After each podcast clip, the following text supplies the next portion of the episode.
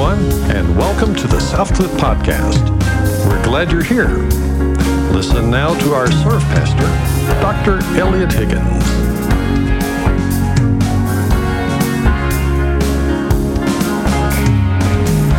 We're continuing in a series that Dr. Moore, our senior pastor, began some time ago in Romans, and we're picking up where we left off last week, even. But I have a question for you.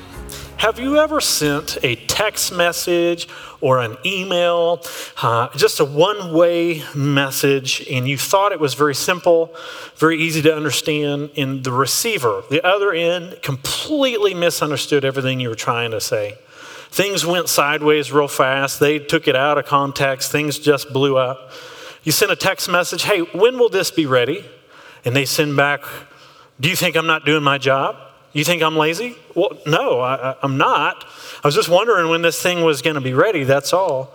They're like, well, this is the middle of our busy season, don't you know? Well, yes, uh, that's great. You're a great person. You're doing a good job. I know it's middle busy season, but I just asked a question when will this be ready? Well, what you're being is impatient. No, no, no, no. I'm really not being impatient. I, I, promise. I was just asking the question for the love of Pete and all that is good. When will it be ready? Oh, so you've talked to Pete, the manager, have you? No. Pete is, a, this should have been a phone call or face to face. This thing has been sidetracked. Have you ever had a text message or an email just go sideways where you thought it was clear, but somebody took it the wrong way? So, what we see in the passage here is something where Paul is working to counterbalance that. So, he has just made, we're going to reread this particular verse from last week, but he has made a bold, profound statement that is one of the most profound things in all of human history. And it is one of the single most important statements that we can apply in our life. And so he makes this statement, but because he's writing in a letter, the book of Romans is a letter written to the believers in Rome. Paul knows that this can be hijacked. And if this statement is one of the most important and profound things in all of human history, he's going to try to attack it. So you're going to see him figure out how can this be misunderstood. So he makes this statement and then he he argues with it. Some people may take it this way and then he he kind of does a rebuttal and he says, Here's what you may be thinking, but here's the truth and here's scripture. And he says, And others may be thinking this, and here's the truth and here's scripture. And some people may think this, and here's the truth and here's scripture. So he's laying out these different things, really propping this up so that we do not misunderstand what he's trying to communicate. It is a one way conversation, and we can't talk to him. The, the people here, they can't just say, Oh, I have this question. They can't recognize the tone of voice, they can't see his facial expression. So he is making abundantly clear this truth. He doesn't want it hijacked. So that's where we come today. Now, what we're going to do is, is I'm going to read that statement. It's something that we read last week, just one verse, and then we're going to look into this. I used the term argument loosely, but where he is building out the case supporting this. So, what we will see is each one of these three things he's doing. That first one, he is making the statement, and then he reveals God's process. So he is saying, here is the truth. Here's that true statement. And God is at work in this way, always, to accomplish this. So we may be looking around and saying, Well, I don't know that I believe this because I don't see it working. He's saying, Well, let me be very clear. Here is how God does this. Now, then he continues and he says, Not only is this God's process, but this is God's power. This same power is what he does to make that happen. And it's the same power that you are going to be able to leave here with. He is literally going to put this in your hands, and you're going to be, be able to leave with the full power of God. He gives us that. Then he reminds us of the faithfulness and the persistence of God to make this happen. So, these three things. So, what is it that he's trying to say? Before I read that statement, the concept that he is wanting to communicate, and the reason why we're here today. God, in, through Paul's writing here, God is communicating that he has a desire for a personal relationship with every single one of you. Every one of us. His design is that we have His wisdom, His peace, His insight, His power, His grace, His mercy, all of this stuff pouring out on us. So when we face the world that we have and all of the uncertainties, all of the challenges, all of the fears and anxiety that we brought into this room, God is saying, I have designed all of this to send you forth with my victory, with my presence. That is my design. So look with me, if you will. We'll see that first verse in Romans chapter 10. We're going to be in verse 14, but I'm going to back up one verse. This verse right before this is that massive declaration that he makes. So, Romans chapter 10, beginning in verse 13, he says, For whoever, for anyone who calls on the name of the Lord will be saved. Anyone who calls on the name of the Lord will be saved. Massive truth, massive declaration, something that you can take with you wherever you go. That we are assured of our salvation, but not only just that of salvation, but the fact that when we call on the Lord, He is drawing near. He is working through every instance, every detail of our life, every challenge, everything, whether in the workplace, at the home life, anywhere in between. All of that fear and anxiety and challenges, when we call out to Him, He is, He is, His design is to rescue, to be there with us, walk through it. It may or may not turn out the way we think it will, but God is always faithful when we call on Him to come, to save. So that tells us this profound statement that God's design for your life, your very destiny, that when you enter into the, the walk of life, wherever you go from here, whatever is next, whatever next chapter in your life may be, God is promising that when you call on Him in the middle of that, you will be saved. God is coming into that moment too. His desire is to bring His power and that grace and that purpose to create you and shape you into all that He has for you, that nothing be wasted. So, whatever you're, you're touching in your life, all of those challenges, God is there. That's His desire. So, there's that huge statement that God is saying, I'm going to be there. You call on me, I will be there. For everyone who calls in the name of the Lord will be saved. That's the statement one way. But what he does in this next part is he begins to argue with that. If God says that if you call on my name, you will be saved, I will be present, I'm coming, the full might and strength of my right arm is coming to your rescue, there may be somebody who gets this confused. So he begins to argue with it in verse 14. So let's read that. How then will they call? So he's saying we need to call. He says, Well, how is it that we call on him whom they have not believed?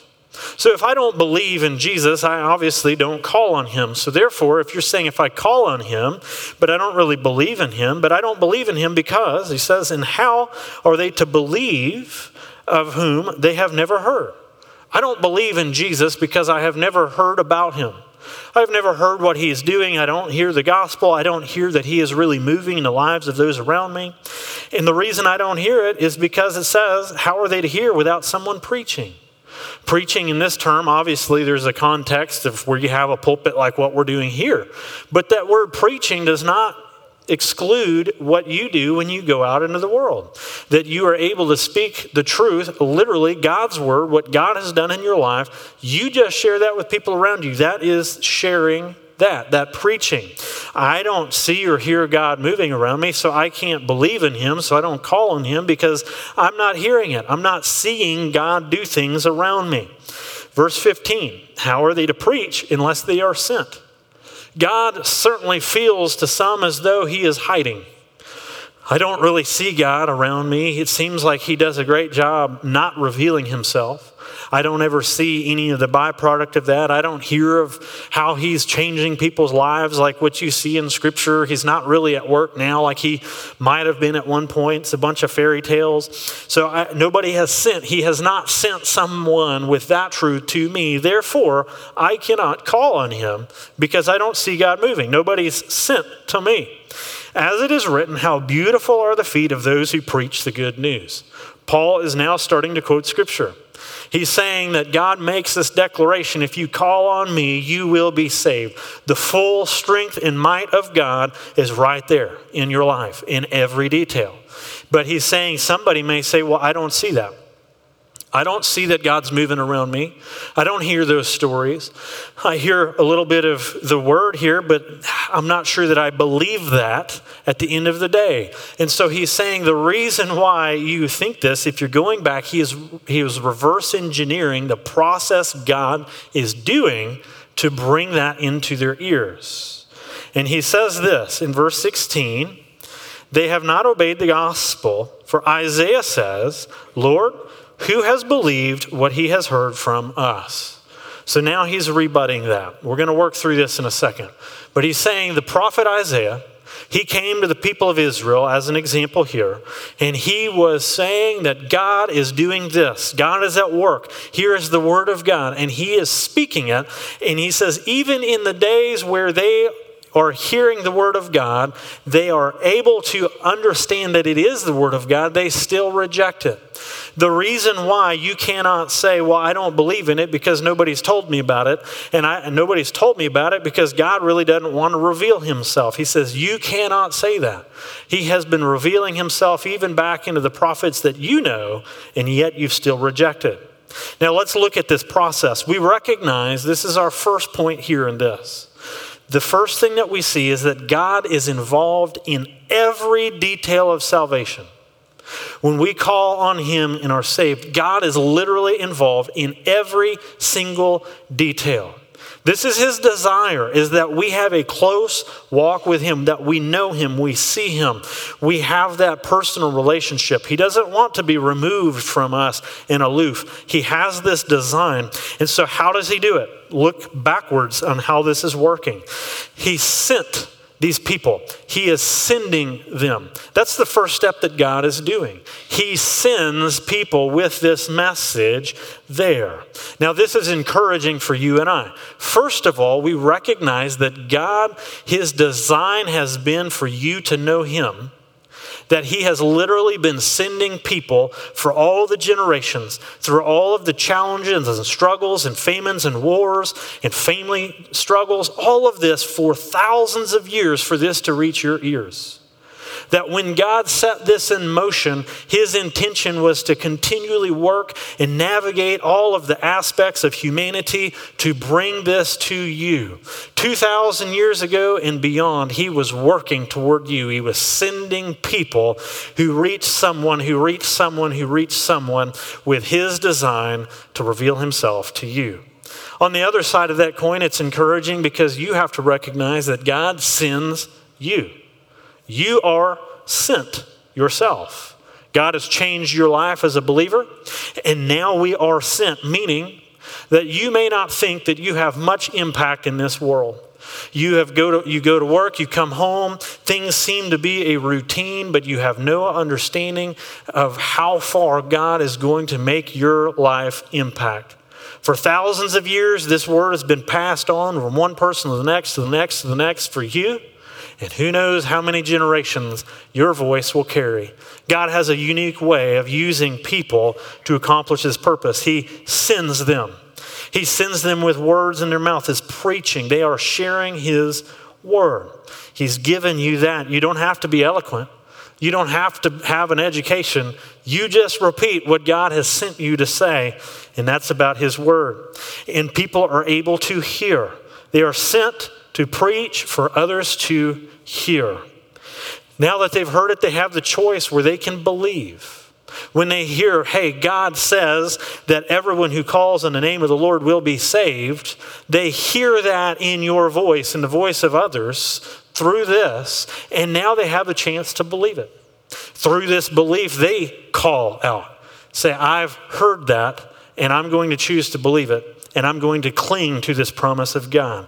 God is at work in every detail of salvation. It gives us confidence because we see that He is at work for generations of people to secure your salvation through Jesus. But He is also at work through your life. And you may in, interact with somebody down the road and you have no idea where this simple little message will go. God has a way of handling all of those details. We just be faithful. God is involved in every detail of salvation. So we're seeing God's process, how He's sending, He is giving a message, He's allowing people to respond through belief, and now they can call, they can cling to that and know it for themselves. For everyone who calls in the name of the Lord will be saved. Well, but they say, But I've never heard. I can't believe. I, have never heard. This doesn't happen. He says, That's not true. You have heard. So then he continues to this next point and he begins to reveal something to us here. He is revealing the power of God. He's just shown us God's process. He's at work in every detail. But now it's the power of God. God is making this statement. Everyone who calls in the name of the Lord, He's saying, Here's my process for making that happen. But now here's the power in which this goes forward. And I mentioned today that you will have access to this very power when you leave today. You will carry it with you out the doors. The full might and strength of God will be yours. That's what Paul is saying in this next part. How does God go about doing this? How is it that I call in the name of the Lord and I am saved? How does this come about? Well, it comes about through faith. I believe and I cling to Him. Let's read this verse, verse 17. So faith comes from hearing, and hearing through the word of Christ. That word faith, I like to put it like this it's the hands in which I can hang on to the promise of God. God makes a declaration like this everyone who calls in the name of the Lord will be saved.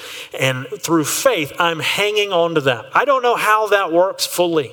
I don't know how God's going to work this out, but I am hanging on that promise and I'm not going anywhere. God said it. I'm going to hang on to it and see what happens. That's the hands of faith. Faith comes from hearing, and hearing by the word of Christ, by the word of God.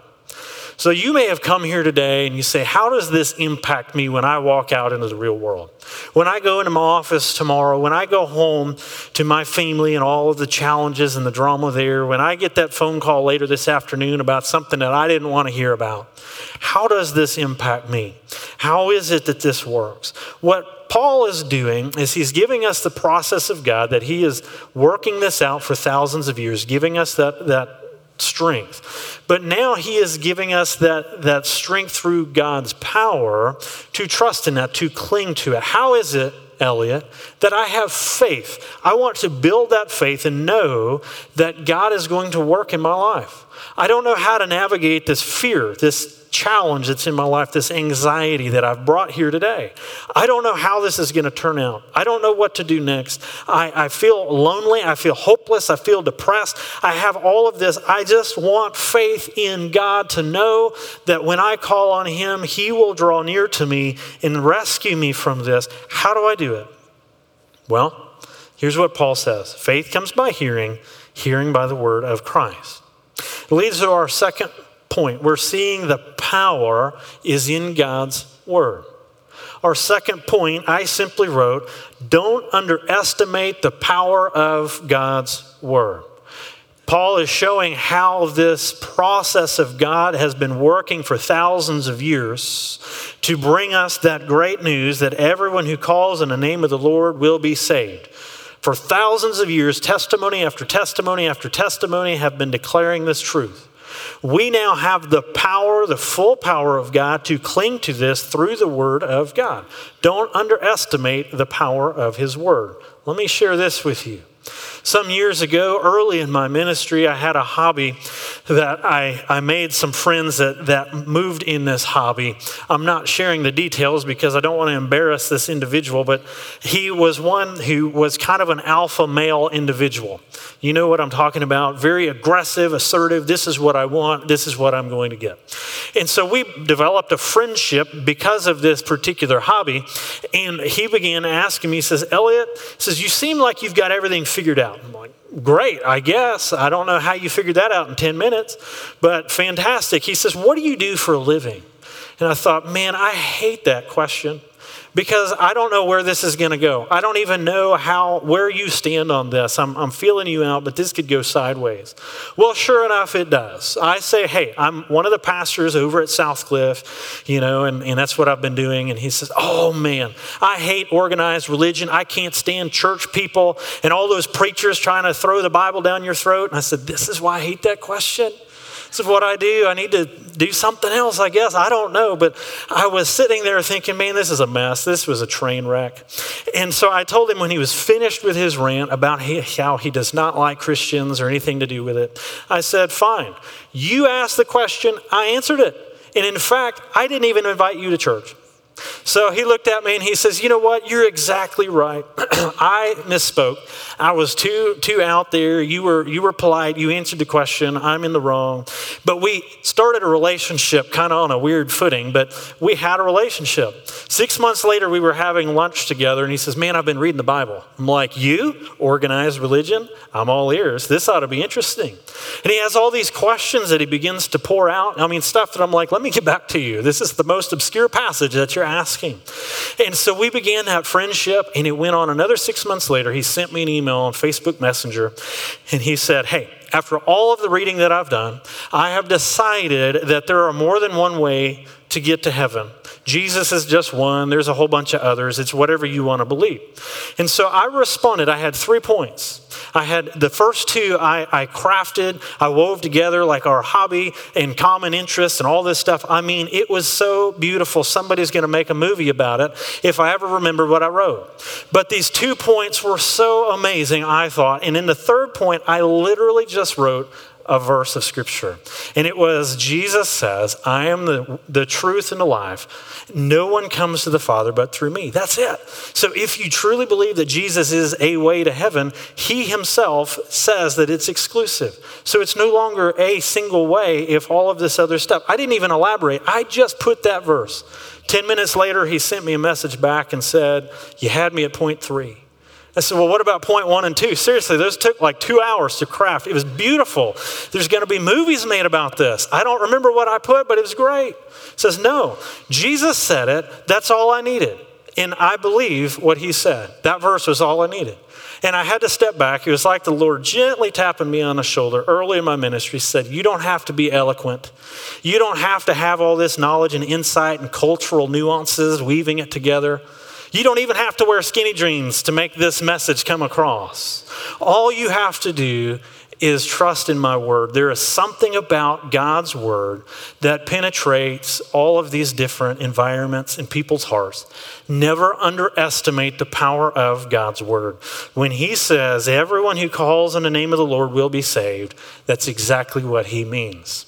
And we have faith in that because of his word. God's word carries that power, and the fullness of the power of God is tied up there there's one other thing. I, I don't want to deviate from God's word, but I want to give you this little illustration also to encourage you in the truth of God's word.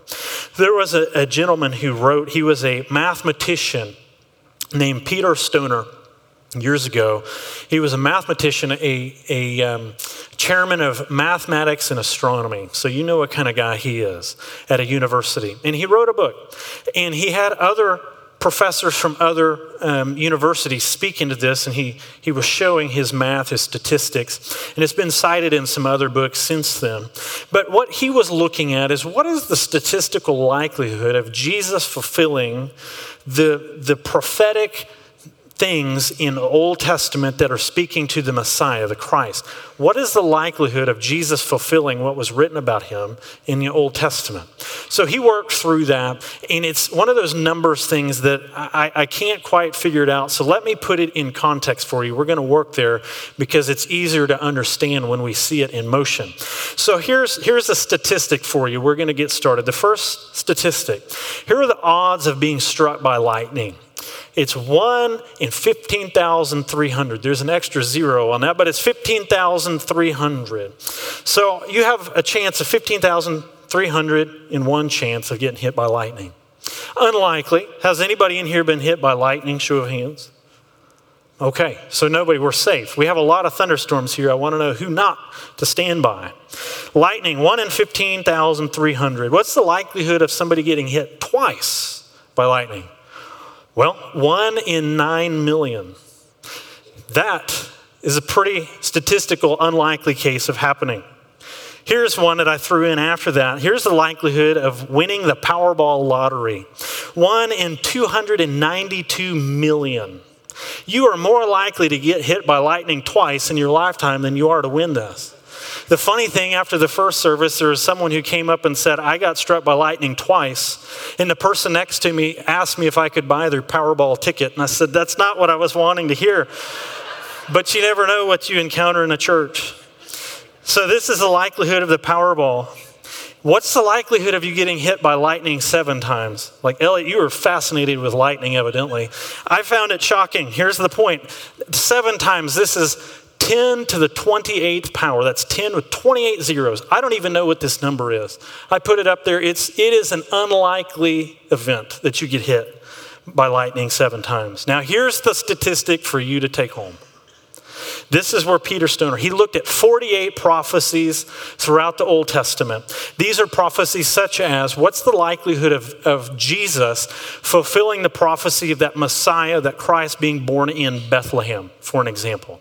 So he's taken these 48 prophecies of things that are very specific to the Messiah, the Christ, fulfilled in Jesus. What is the likelihood of Jesus fulfilling every one of these things? And in the order in which they were written. So he came to this in all of his work. He says it's 1 to 10 in the 157. 157 zeros. Let's go to the next one here. That's the number. I don't know what that is. It's big and it's unlikely, and frankly, it's impossible. The fact that Jesus did do this shows us the power of God's word. For thousands of years, his coming has been predicted through the prophecies of old, at least in 48 of them that we read that he was able to work through statistically, that this is the likelihood of Jesus fulfilling the word of God in that way. And you know what? He did it. God has a way through his word to accomplish things that we think are impossible. There are things that we look around and say, God can't do this. There's not enough. I don't know how this will ever change. I don't know that I will ever escape this. This is my lot in life. There is no hope. There is no future. There is nothing for me yet. But people of God, God is in the business of doing the impossible. Just ask Jesus as he fulfilled these 48 prophecies. How many more miracles that were impossible that he did later? How many more millions of lives can testify to the truth of God's word changing their world? God is in the impossible business. When things look bleak and you brought with you the anxiety and the fear and the wonder and all of this, how is God ever going to use me? How is this ever going to change? You are in miracle territory. Never underestimate the power of God's word. You don't have to be eloquent. You don't have to have a seminary education. You don't have to have any of that. All you have to do is cling to the promise of God because He fulfills it every single time. And it doesn't take a mathematician to figure that out. When you cling to Him in faith, God's word is power. So he's given us God's process. He's working in every detail through you, through people thousands of years ago to bring the message to you right here, right now. He's giving us his word that is his power, the full strength of the right arm of God, that strength that moves with us, saying, Here's this faith. Believe in me, call on my name, and you will be saved. Don't underestimate the power of God's word. And Paul continues in verse 18. And he continues with this kind of argument. He says, But I ask, have they not heard? Indeed, they have. For their voice has gone out to all the earth, and their words to the ends of the world. But I ask, did Israel not understand? First, Moses says, I will make you jealous of those who are not a nation. With a foolish nation, I will make you angry. Then Isaiah was so bold to say, I have been found by those who did not seek me. I have shown myself to those who did not ask for me. So he's making that other, that third argument, if you will. If you call on my name, you will be saved. And, and they are saying, Look, I haven't heard. He's saying, Yes, you have. You have heard because the prophets have come and spoke. He just quotes both Moses and Isaiah, people that they are familiar with, that have heralded the word of God. They have spoken this. You have heard God's word. But here's what he's saying this is a bonus. He is saying, if you watch in verse 9, he says, I will make you jealous of those who are not a nation. He's speaking to the Jews. They have this uncanny knowledge of God. He's revealed himself. But the Christians have multiplied, they've gone all over the world. The work of Christ has gone everywhere, and you're going to be jealous. This foolish nation, they haven't been born into the genealogy of Abraham, but yet they are going to take this message and receive the gift of grace, and you're going to be angry about it. They didn't seek but they found all of this. When we reject the word of God, you see what he's saying here. There's this anger and jealousy and frustration. Outside of receiving God's word in our life, there's always frustration. If you find yourself absolutely frustrated with things in life, that there is these challenges that make you so angry and frustrated, that may be a good flag to run up the flagpole and say, maybe I'm not trusting God here. And maybe that is an outpouring of that. He's reminding them, you have willfully rejected that. He's given us God's process that He's been doing for thousands of years. He's given the full power of God through His Word. And now He says something in verse 21 that is an encouragement to every man, woman, and child that has ever set foot on the earth. He says, Of Israel, He says, all day long I have held out my hands to a disobedient and contrary people. What he is saying here is that even though this, this Jewish nation, they have come, this can really even apply to you. He's speaking to the Jews because they have a knowledge of God's word. They have seen and heard the prophets. They know what God is asking of them, but they refuse. They are the perfect example of this disobedient and contrary nature that we possess. And he's saying, What does he do? What is God's response to people who are disobedient and contrary? All day long, I hold my hands out for them. All day long. You go try that at home. There's your homework. How long will you last holding your hands out? God does it all day long. God never gives up.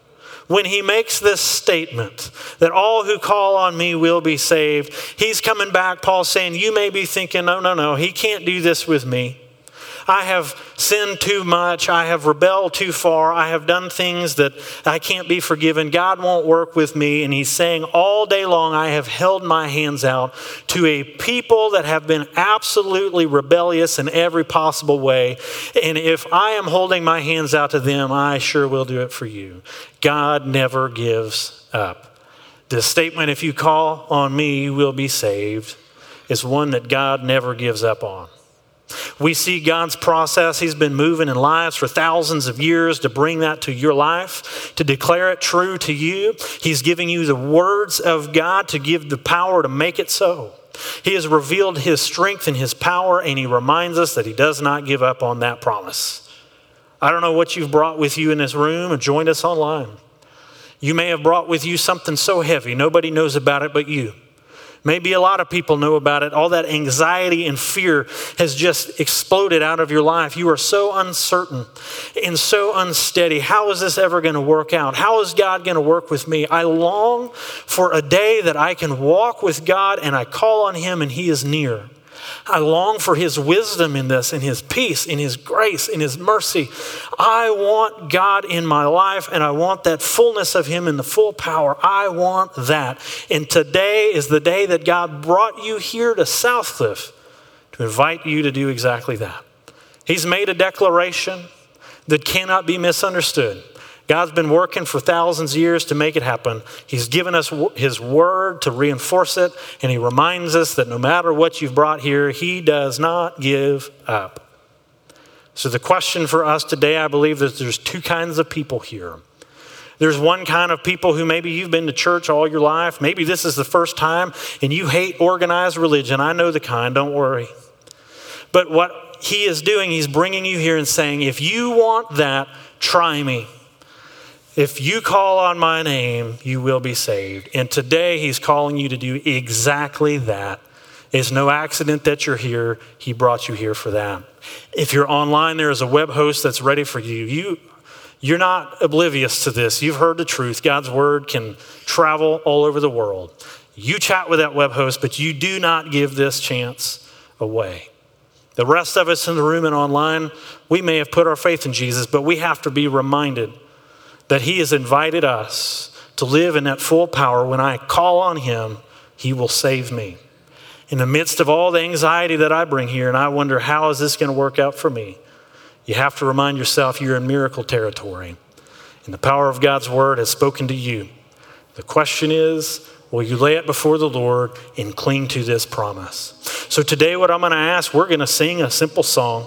And I'm going to ask that you stand with me and you sing, but make this your heart prayer. If you need the steps to come pray, that's great. If I can help in some way, I'll be here. There'll be another minister come up if I'm busy. But this is the time that we do business with God. He says, if you call on my name, you will be saved. There is no doubt.